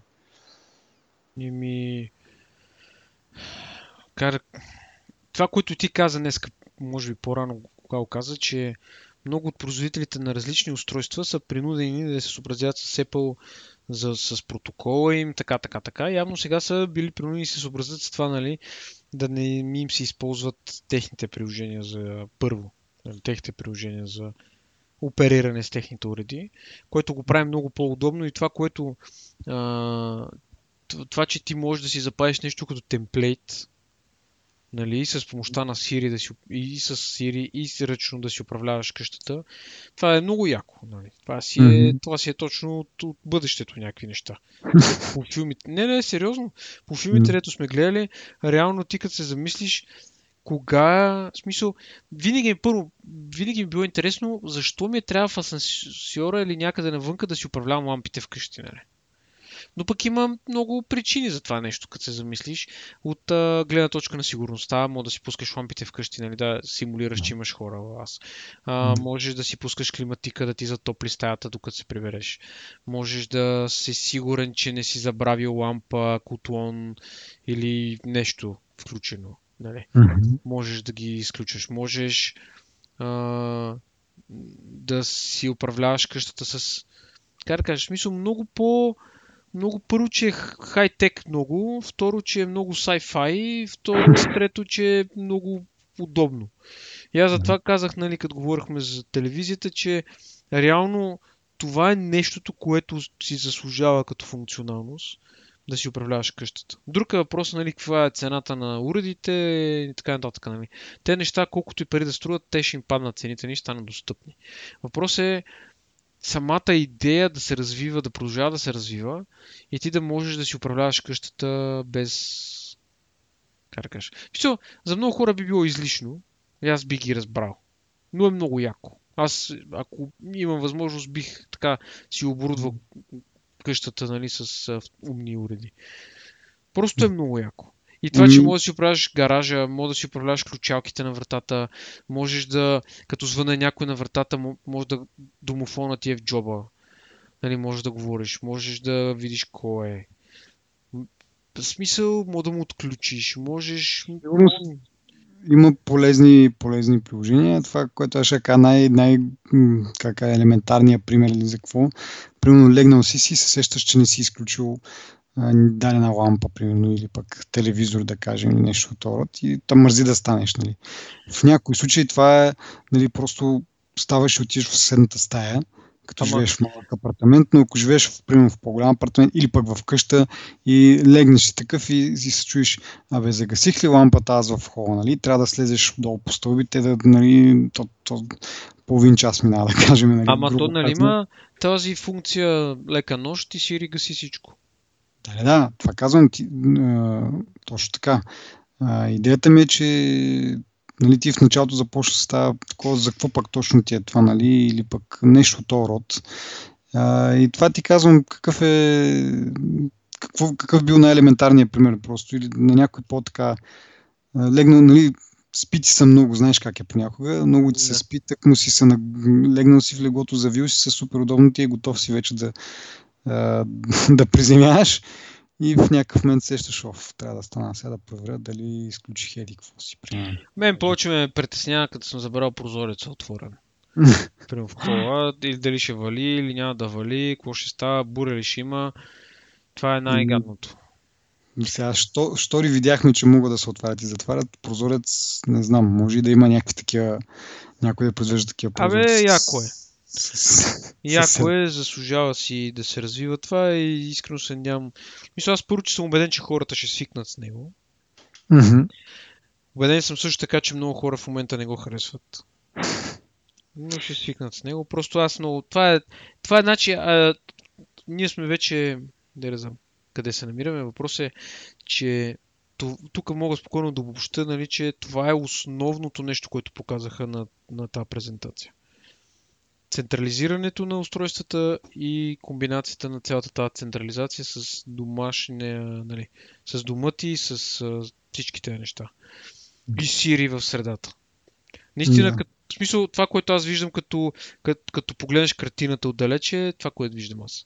Нали, в смисъл, това е нещото, което всъщност е основното нещо, което всъщност подчертава, нали, какво е било на тази конференция. Всички останали неща, ние вече споменахме, по-голямата част, наистина по-голямата част, са някакви просто програмки, които са... Нищо не са реално. Дали че имаш Memories програма или няма да имаш Memories програма, как сме живели без Memories до сега. Нали, докато от HomeKit е нещо, което ти поставя основите на нещо голямо. А Memories ти поставя основите на Memories 2.0, примерно. Това е разликата. Да, съгласен съм, че HomeKit може да бъде нещо интересно в бъдещето. Освен хардуера, в софтуера няма какво много да играеш. Няма какво толкова много да направиш. Освен оптимизация на ниво ядро и, нали, на нещата, които не се виждат, и да слагаш ширини, балони, примерно, и така нататък, няма какво друго да правиш. Освен можеш винаги да развиеш протоколи за HomeKit, примерно. Добре. Дай само да се върнем на това, нали, за изстрелването на приложения. Както казах, нали, Home ще да бъде още едно приложение, което може би дълго време ще да стои просто там, заровено в някоя папка, но се разбра на самата пресконференция, не го казаха, но в последствие се разбра, че вече ще има възможност да се изтриват приложенията, тези, които са вградените, или по-скоро по-голямата част от тях. И това отново така, една радост за моят компулсивно, как се казваше това разстройство, обсесивно-компулсивно разстройство, нали? За моето компулсивно същност, да имам много приложения, които не ползвам за нищо, като например Find My Friends, Tips приложението, WatchOS приложението, в случай Home приложението, други приложения. Видео с приложението също ще може да се маха и сигурно и него ще му махна, защото то реално не ми върши никаква работа. Newsstand. Кое? Newsstand. Те май вече го няма това като май. Аз нямам спомен да го имам на телефона, си мисля, че може вече да се маха така иначе. Но якото е, че дори може да си изтриеш и приложението за контакти, като ще продължава... Newsstand е вече News, извиня, че те прекъсвам. Да, и ние затова го нямаме. Та може дори да си премахнеш приложението за контакти, като все пак контакти ще бъдат достъпни през приложението за телефона, което аз така ги ползвам. В смисъл, никога не съм отварял приложението за контакти, ами винаги отварям това зелената слушалка и там по средата тапчето отдолу си е контакти. Така че това даже са го потвърдили, че ще продължи да работи, тъй че доста неща могат да се премахнат. FaceTime също, между другото, отделно приложение за FaceTime, аз не разбирам защо трябва да има. Просто може да си стартираш обаждането през контактите. Остава отворен въпроса какво ще стане обаче с когато се отвори даден линк, да кажем, който предполага, че трябва да пишеш ново съобщение, тъй като може да се нали, махнеш дори вграденото приложение за поща, картите също може да се изтрият. Та, идеята е следната, че на даден уебсайт, примерно, може да има линк, който като го натиснеш по подразбиране ти отваря приложението за поща, да пишеш ново съобщение, примерно на поддръжката или така нататък. Няма значение. Та интересното е, ако имаш друго приложение, за което ти служи, нали, което е за поща, дали то би се отворило или просто нищо няма да се случи. За момента това, което съм видял като скриншоти и като коментари, е, нали, човек, който го е опитал това и му казва: нямаш имейл, нали, имейл приложението не ти е инсталирано, искаш ли да го инсталираш отново? Но не е ясно дали този човек е имал друго приложение за почта, примерно Outlook или Gmail приложението. Така че ще мине някакво време да разберем как точно се случват нещата. Това, което е обяснено от Apple, че реално приложенията не се изтриват, просто изчезват от Home екрана и се махат всички връзки в операционната система. Тоест, примерно, ако натиснеш Share бутона и си изтрил мейл приложението, няма да ти даде възможност да шернеш през това мейл приложение, нали, основното вграденото мейл приложение.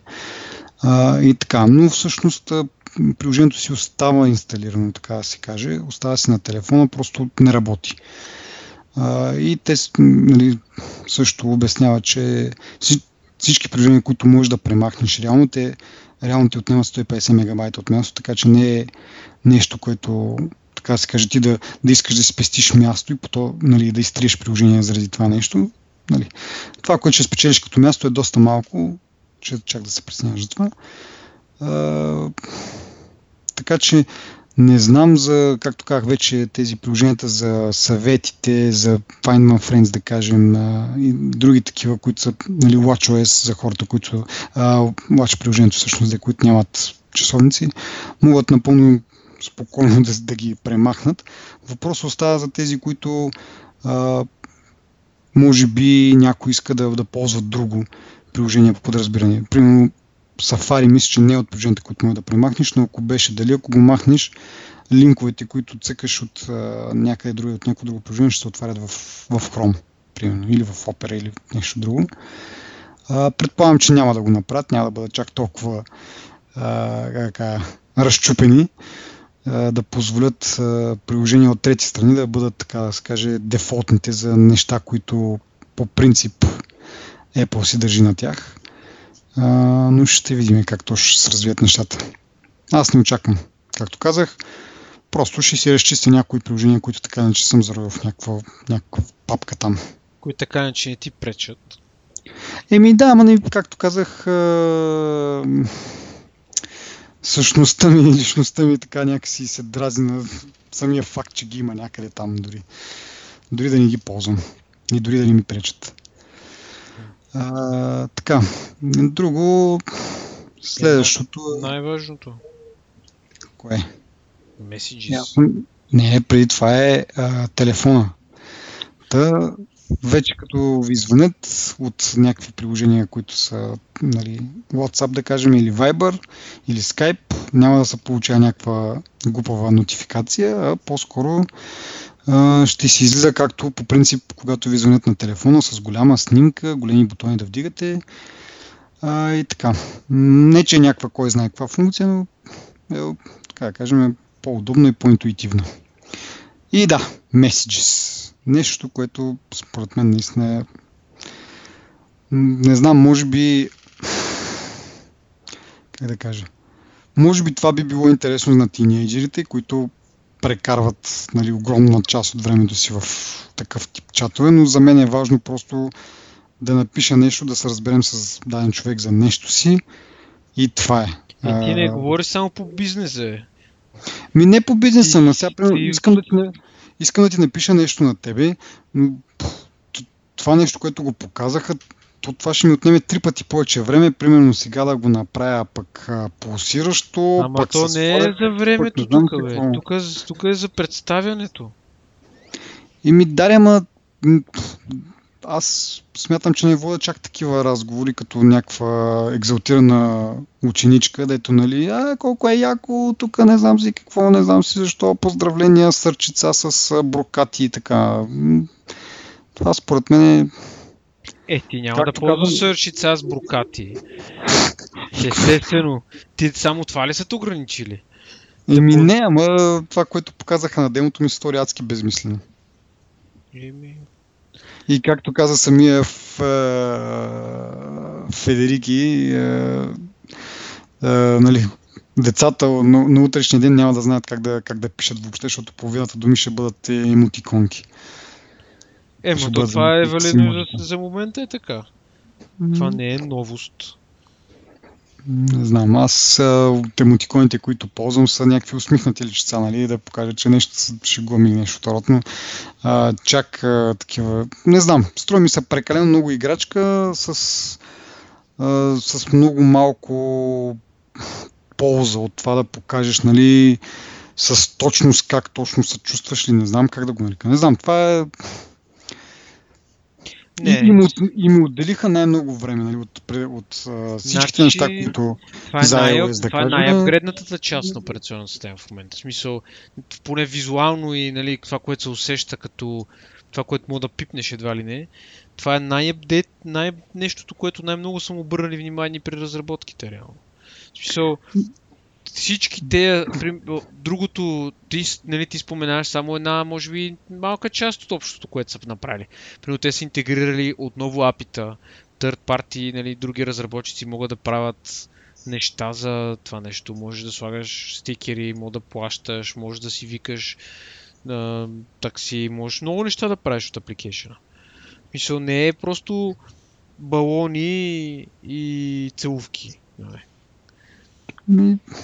Според мен това е някакво излишно усложняване, особено това с, нали, стикерите те попадат към тая, но както казах, за мен това е така, защото аз съм такъв, как кажа, директен човек, пише си това, искам да се разбереме, нали, примерно нещо, да си поговорим, да обсъдим еди какво си нещо, сега чак писане там, драскане по екрана. Много добре знаеш, че ние участваме в няколко групови чата, в които постоянно се пращат някакви такива шеги, клипчета, снимки, винаги мога да участваш с един такъв балон, който да допренесе за настроението. Нали? Добре, мога да го видя. Или за тебе е достатъчно да напишеш 10 пъти ха-ха, примерно. Да, примерно. Аз даже може да си инсталираш там тая емоджи клавиатурата. Да, си я махнах по-навременно, защото ми писна всеки път, като искам да напиша нещо, нали, примерно, да мина от български на английски, минавам през тая клавиатура по един път. Това ми е един допълнителен таб, който супер много ме дразнеше и викам... може да си един таб. Може да си един таб просто. Как си един таб? Натискаш и задържаш и дигаш нагоре пръста. Слайпваш. Добре, ма сега не е като просто да кликна това там глобусчето, примерно, и да ми смени от български на английски, което в общи линии, нали, в повече случаи ми трябва и в много редки случаи да на някаква емотикона там. Правя си го по старомодния начин, 2 точки, скоба.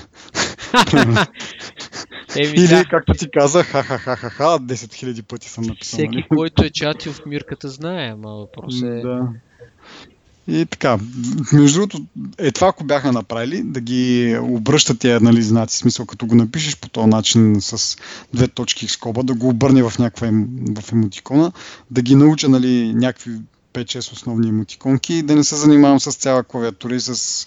Те даже самите там хора, които правиха презентацията, демото, нали, казаха, нали, там, като беше написала за завършването и се появи така шапчица, тези, нали, известните шапчици, когато завършат там ги фърлят. И това никога нямаше мога да го намеря. Те самите си признаят, че това имат 100 000 опции. Ти не ползваш всички реално погледнато. Но така е. За мен е било достатъчно. Стар човек, нали? Но както казах, това за тинейджерите според мен, които се прекарат, нали, огромна част от времето в чатене и в така изразяване на емоциите, може би. Което не е лошо, пак казвам, просто... Да. Консерво. Аз... Нещо друго ще я кам за Messages. Мади, кажи си, аз мога да се сетвам. Еми не, аз ще я кажа, че на мен ми допада това, което нали, са направили с приложението. Значително по-развито е. Мога да правиш... И аз ще ти кажа, защо тия неща се налагат. Защото конкурентните приложения ги имат. Viber има... Те във Viber стикерите са още по-гнусни, защото са... вземат половината екран, нали? Но тук, примерно, ти мога да си го... Стикера мога да участва в... Нали, не е на нов ред просто. Ами, можеш да го слагаш върху снимки, върху текст, нали, така. Можеш, примерно, да рисуваш някакви неща, което е много яко. Ако искаш някой да му напишеш нещо по-лично, нали, може да се усмихнеш по някакъв определен начин, да напишеш текст, нали, ръкописно. Ви сега тия неща, да, ти не би ги използвал, защото... Да, но... Да, въпрос е, че наистина аз виждам се как използвам някои от тия неща. Не всичките, но някои от тия неща биха ми били полезни и биха били интересни. Аз просто като ми ги изброяваш всичките тези неща, които са новите функционалности, само си мисля колко ли батерия хаби това нещо, колко ли процесорно време. И колко е голямо приложението и колко интернет ще ми вземе. Не, за интернета както ще да, но батерията ми е по-ценна. Както да, сетих се това, което ще кажа. Прав си, че нали, това е най-така се каже най-визуалната част от цялата презентация, най-така понятно за, да кажем, потребителите и също, нали, сетих се за това, че те дори това си го признават. Този Джон Грубер, може би някои от нашите слушатели го знаят, той имаше на живо епизод на неговия подкаст. Миналата година Фил Шилър му беше гост, тази година Фил Шилър и Крейг Федериги му бяха гости. Все още не е излезнало, нали, записа, но от коментари, които четох, нали, за събитието, коментирали са точно тая тема и те споделят. Нали, имайки предвид, нали, знаем, че като добавим две емотиконки, нали, да добавим две емотиконки в тази клавиатурата, която вече имат до момента, която познаваме, предизвиква толкова много вълнение от нашите потребители. Нали. В същото време сме работили месеци, нали, за нещо да го направим, да го оптимизираме, и което като цяло има много голям ефект върху използваемостта на даден продукт, но никой не го забелязва. И затова решихме да се насочим усилията към това нещо, което, нали, поне ще има някакъв ефект, ще бъде забелязано от хората. Не. Може би малко повърхностно звучи, но обаче, нали, хората са видели, че не че са спрели да работят върху някакви други неща, но явно са решили да обърнат малко повече внимание и на, така да се каже, на външната част, на облицовката. Така. Не. Така че, да. Това, нали, вече сме го повтаряли милион пъти, то това продава реално. Но в този случай не са направили просто нещо шарено, ами има и някаква известна функционалност. Нали? Да, не споря за това, но просто, нали, те самите казват, че, нали, те самите виждат как добавянето просто на две емотиконки, каква реакция, нали, имало хората, камо ли нещо такова, но и те затова и това беше последното нещо, което, нали, последната подобрение или последната, как да кажа, от 10-те основни неща, които са направили в iOS 10, това беше последното, нали, като пирона, като гвоздия на програмата. Нали. Затова беше най-накрая и най-много време му се отдели. Да. Добре, нещо ти да кажеш друго за Messages? Не, би го използвал и бих ти писал нещата. Добре, ще го пробвам. Ще ти пращам нещата, които не ти харесват. Сега наистина ще разбера как се чувстваш, когато си пишеме, нали? Не е просто да си... Да, разбира се. Ще има така. Добре, нещо друго, на което обърнаха внимание след като приключиха с iOS е опазването на данните на хората, на неприкосновеността, на личните, така, на privacy-то, така да се каже на английски. Говориха за това, че услугите им като съобщенията, както и HomeKit, също наблегнаха на това, е криптирано от край до край. Тоест някой не може да прихване комуникацията, която ти, нали, примерно си командваш лампата, ти се включи, не мога да бъде прихваната и от това нещо да бъде извлечена, не знам, може би, че не си вкъщи, че си светкаш лампата и така нататък.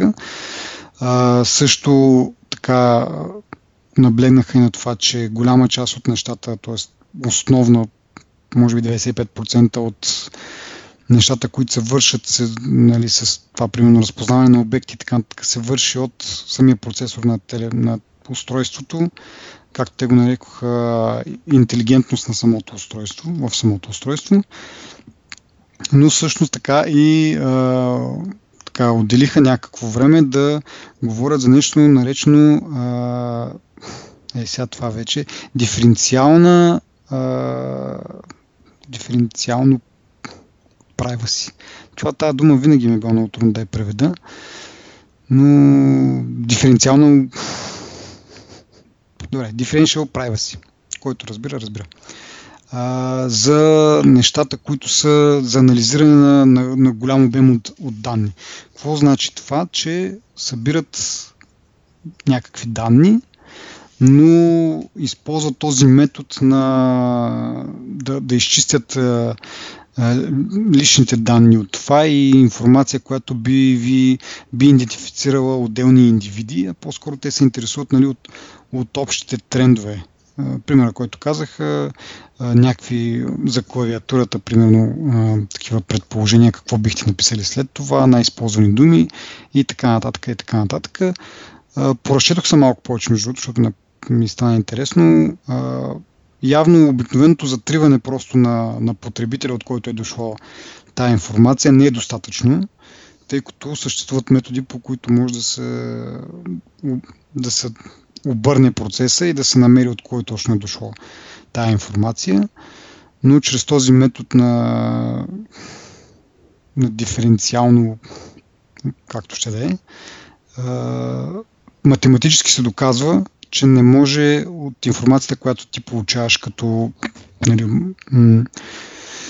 обща информация, не може да се стигне до един отделен човек. Може да се следят някакви такива нагласи, трендове и така нататък, но не може да се извади информация за отделни индивиди.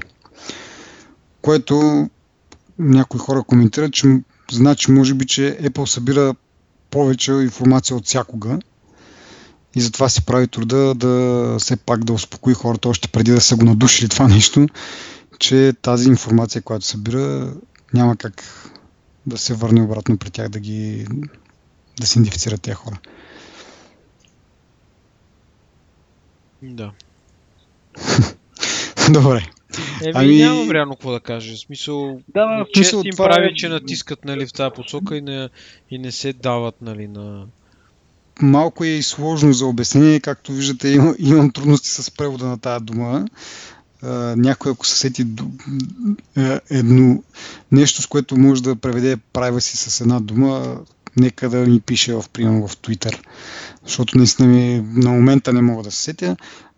Другото нещо, което завършиха, Swift, нали, ние говорихме малко, open source-наха го, сега пък пускат специално приложение за iPad, с което да мотивират деца да се научат да пишат код. И така, вижда се, че според тях това е следващата стъпка, нали, както едно време хората не са можели да четат и да пишат, постепенно това се е превърнало в норма в по-голямата част от света. И сега възможността, нали, ти да учиш, да разбираш, да пишеш и да четеш код, според тях това ще бъде едно основно пак ми бяга думата, вече е късно явно. Да, качество, да кажем, едно от основните качества на хората. Като втори език се, или трети всъщност, защото вече трябва да си знаеш майчин език, два чужди и вече третия трябва да е някакъв вид програмиране. Ще бъде така задължително. И това е така да се каже краткия в кавички обзор на това нещо, на нещата, които Apple представи този понеделник. Очакваме, нали, както казах, още детайли да излизат и ще ги коментираме в последствие в следващите ни епизоди. Но това е за сега от нас. Благодаря ви, че ни слушахте и че бяхте с нас. До следващия епизод. Чао!